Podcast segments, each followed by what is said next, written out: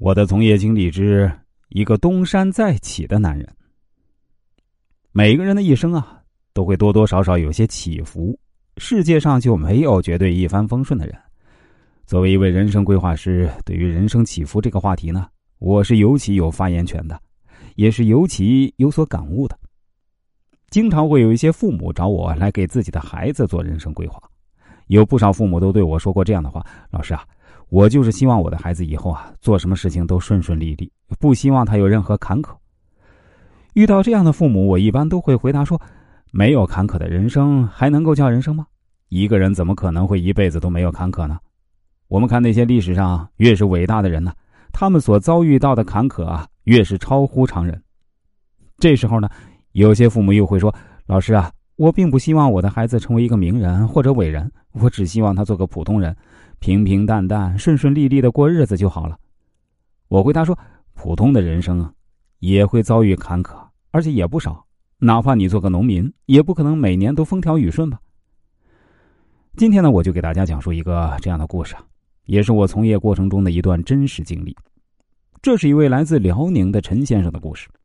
他当时找到我说，希望我用易经传统文化的方法呢，给他的人生啊一些建议。我对他说。你是个做生意的人，你的人生曾经辉煌过，但是你现在正处在人生的低潮期。以前你的朋友都离你而去了，包括那些曾经接受过你帮助、接受过你恩惠的朋友啊，现在都无情的离开了你。但是，请你一定要相信我，你很快可以站起来的。他感觉到非常不可思议，于是便问我说：“老师啊，您真的看出来我现在处在人生的低潮期吗？你真的确信我很快可以重新站起来吗？”我回答说：“真的，千真万确。但是啊，下次重新站起来以后啊，一定要远离那些乱七八糟的朋友，不要让那些乱七八糟的人呢来占你的便宜。”他对我说：“老师啊，你看人真的是太准了。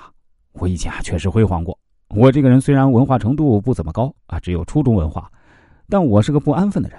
我初中毕业后啊就没有去打过一天的工。我一开始啊是在省城的步行街摆地摊赚取了人生第一桶金呢。”后来我回老家开酒吧、开电玩城、开 KTV。以前国家经济大环境比较好，所以啊，我还真挣了不少钱。